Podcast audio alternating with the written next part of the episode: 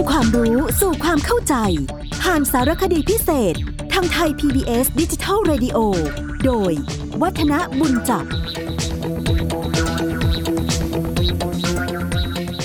สวัสดีครับท่านผู้ฟังครับเรามาเริ่มพูดเรื่องราวเกี่ยวกับระเบียบประเพณีเกี่ยวกับชีวิตของคนที่ตั้งแต่ช่วงต้นของชีวิตก็คือ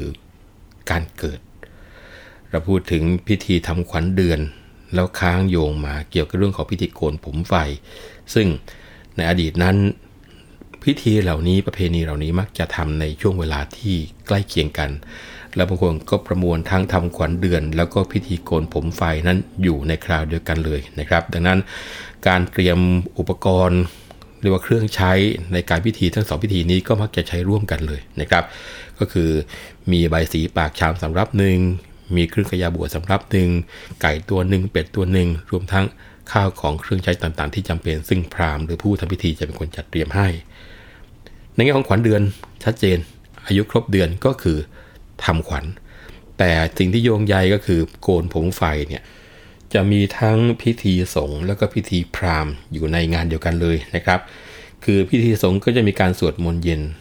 แล้วก็นิมนต์พระมารับบิณฑบาตเช้าส่วนพิธีพราหมณ์ก็มีการรดน้ำแล้วก็อย่างที่บอกไปแล้วครับว่าพอการจัดงานโกนผมไฟก็ต้องมีการจัดเตรียมสถานที่มีการจัดเตรียมข้าวของเครื่องใช้สำหรับพระที่จะมาสวดเจริญพระพุทธมนต์แล้วก็มีการเตรียมหม้อน้ำมนต์รวมทั้งเครื่องสระศีรษะ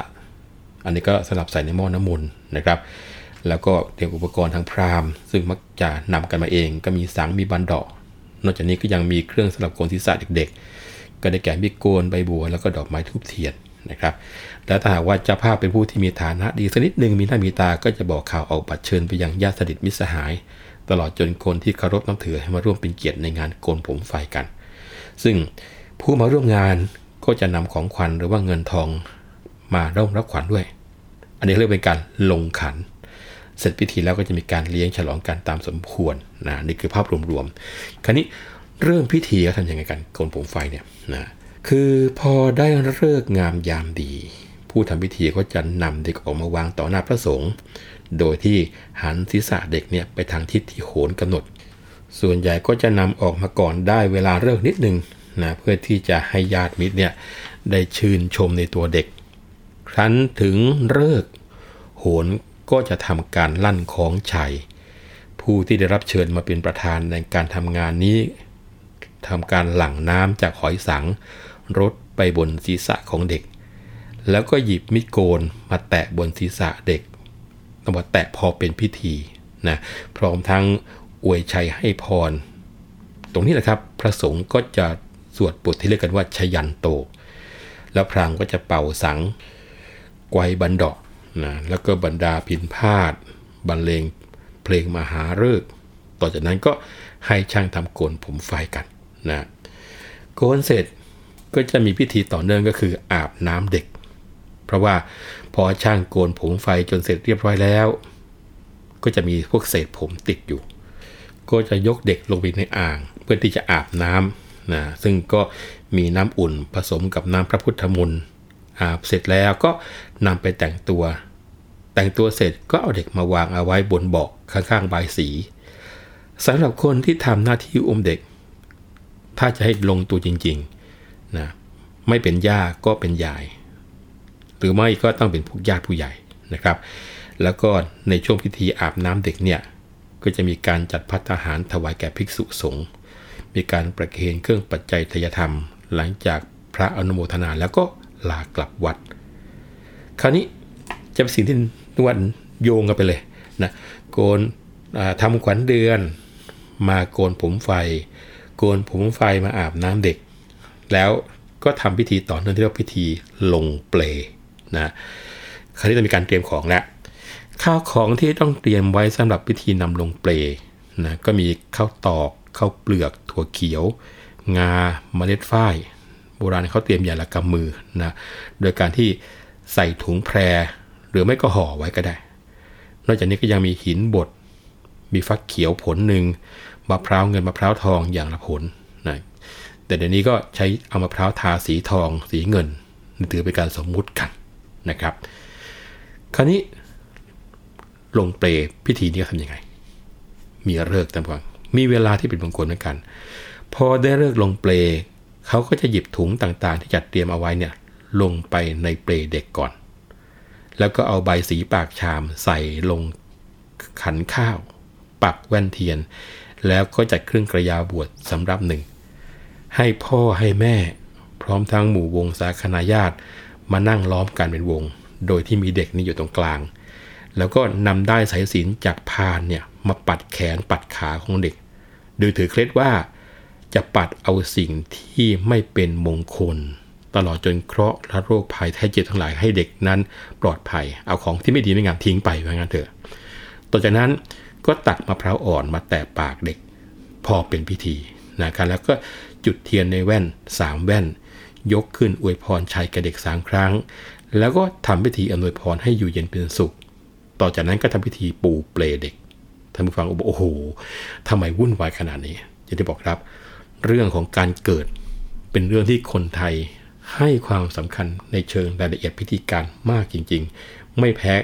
กับพิธีสุดท้ายของชีวิตคือการตายเหมือนกันนะครับคราวนี้พิธีปูเปลเด็กเนี่ยข้าวของเครื่องใช้สำหรับการปูเปลอย่างแรกเลยต้องมีน้ำพระพุทธมนต์นะครับน้ำที่พระทำเสกขึ้นมาเนี่ยแล้วก็มีใบมะตูมมีกระแจจันทร์มีถั่วงาแล้วถ้าเป็นไปได้น่าจะหาแมวตัวสวยๆแล้วก็เลี้ยงง่ายๆสักตัวหนึ่งแมวนี่จะเอามาทำอะไรเดี๋ยวผมเล่าให้ท่านผู้ฟังได้ฟังกันแต่ขอทำความเข้าใจกับคำว่ากระแจสักนิดหนึ่งนะครับเพราะว่าเราได้ยินคำว่ากระแจมาหลายเที่ยวแล้วแล้วมักจะมีคำว่ากระแจจันทร์ต่อท้ายด้วยนะครับคงจะต้องบอกว่าเกี่ยวกับกระแจเนี่ยความหมายมีเยอะทีเดียวนะครับแต่กระแจในความหมายที่เราคุยกันตรงจุดนี้เนี่ยเรามักจะมีความคิดแต่เพียงว่าเป็นกระแจซึ่งเป็นผงหอมนะแล้วผงหอมแค่ไหนทำจากอะไรคงจะต้องขอคุยกันนิดหนึ่งเพราะว่ากระแจที่เป็นผงหอมนั้นยังมีชื่อของต้นไม้ที่ทำผงหอมตรงนี้ด้วยที่ชื่อว่ากระแจนะครับซึ่งกระแจนี้ถ้าหากว่ามีการเรียกชื่อในถิ่นอื่นๆมีตั้งแต่กระแจตะนาวบ้างเรียกเป็นกระแจบ้างเป็นตุ่มตังบ้างนะฮะซึ่งก็มีลักษณะเป็นไม้ยืนต้นขนาดเล็กๆฮะกิ่งก้านมีหนามบางทีก็เรียกว่าพญายาก็มีพญายาที่เป็นสมุนไพรที่หมอยาอีสานใช้มากตัวหนึ่ง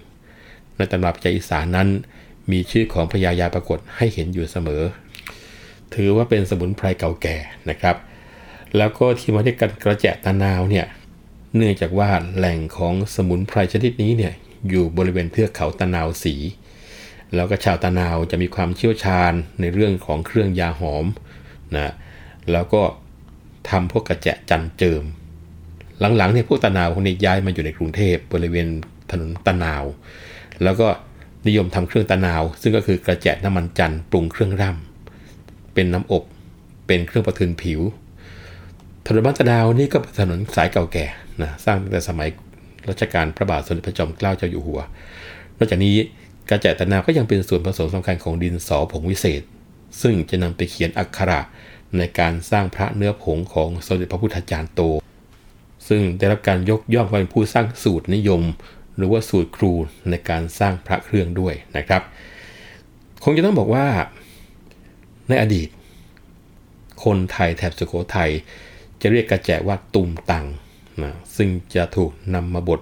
รวมกับเครื่องหอมจนได้เป็นกระแจจันทร์ซึ่งถือกันว่าเป็นเครื่องประทินผิวที่มักจะวางอยู่บนโต๊ะเครื่องแป้งของสาวไทยในอดีต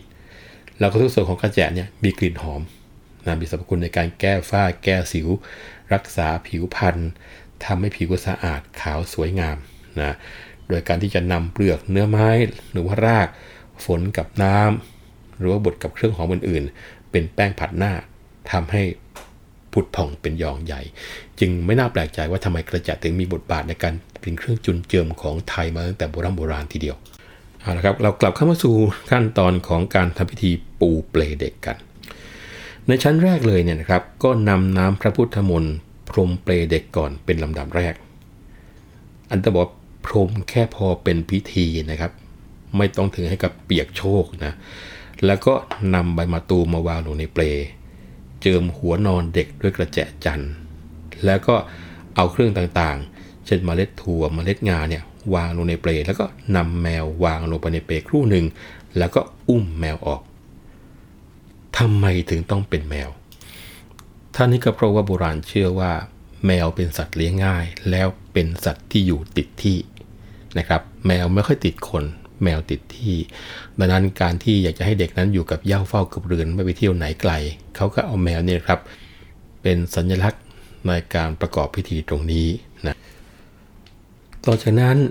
ก็จะนำเด็กเนี่ยวางลงในเปลแล้วก็เฮกล่อม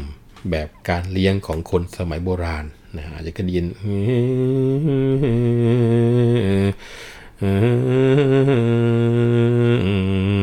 เจ้านกกาวาวเอ้ยนะเนี่ยเป็นการเฮกล่อมแบบนู้นนะอันนี้ถือเป็นการเสร็จพิธีซึ่งตั้งแต่ได้คุยให้ท่านผู้ฟังได้ฟังกันเกี่ยวกับระเบียบพิธีการเป็นประเพณีของการเกิดเนี่ยล้วนบ่งบอกให้เห็นถึงความปลื้มปิติที่ทายาทนั้นได้เกิดขึ้นเพื่อสืบสกุลแล้วแล้วเด็กคนนี้ต้องการที่จะให้เลี้ยงรอดปลอดภัยนะโดยเฉพาะยิ่งการทำพิธีขวัญเดือนแล้วก็โกนผมไฟนี่ถือว่าเป็นวาระสำคัญเพราะว่าการที่จะให้เด็กมีอายุครบเดือนหนึ่งนี่ไม่ใช่ง่ายๆนะครับในสมัยก่อนนะครับเราก็ถือเป็นการรับขวัญเด็กหรือว่าสมาชิกคนใหม่ในบ้านอย่างเป็นทางการสำหรับคนที่มีฐานะธรรมดาทั่วไปอาจจะไม่จัดพิธีใหญ่แค่เอาได้สายสิญจน์มาผูกข้อมือก็ถือว่าเป็นการรับขวัญได้เหมือนกันแต่ปัจจุบันนี้จะสังเกตได้ว่าพิธีเหล่านี้ไม่ค่อยกระทำกันแล้วทางนี้ทางนั้นก็มาจากว่าภาวะทางเศรษฐกิจรวมทั้งความนิยมในสังคมนั้นเปลี่ยนแปลงไปแล้วก็โดยเฉพาะอย่างยิ่งการที่คนส่วนใหญ่ไม่ได้อยู่รวมกันเหมือนคนสมัยก่อนจึงทำให้พิธีกรรมเหล่านี้ประเพณีเหล่านี้หายไปจากวิถีชีวิตของคนไทยในปัจจุบันแล้วนะครับมีเรื่องที่น่าสนใจที่โยงใยไปเกี่ยวกับพิธีกรรมชั้นต้นของชีวิตมีอะไรขอยกยอดไปคุยกันในครั้งหน้าวันนี้เวลาหมดลงแล้วผมวัฒนบุญจับขอลาไปก่อนนะครับสวัสดีครับ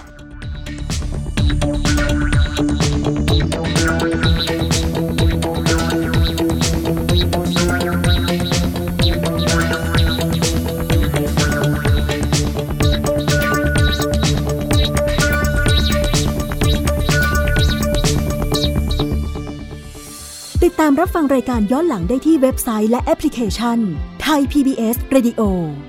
Thai PBS Digital Radio วิทยุข่าวสารสาระเพื่อสาธารณะและสังคม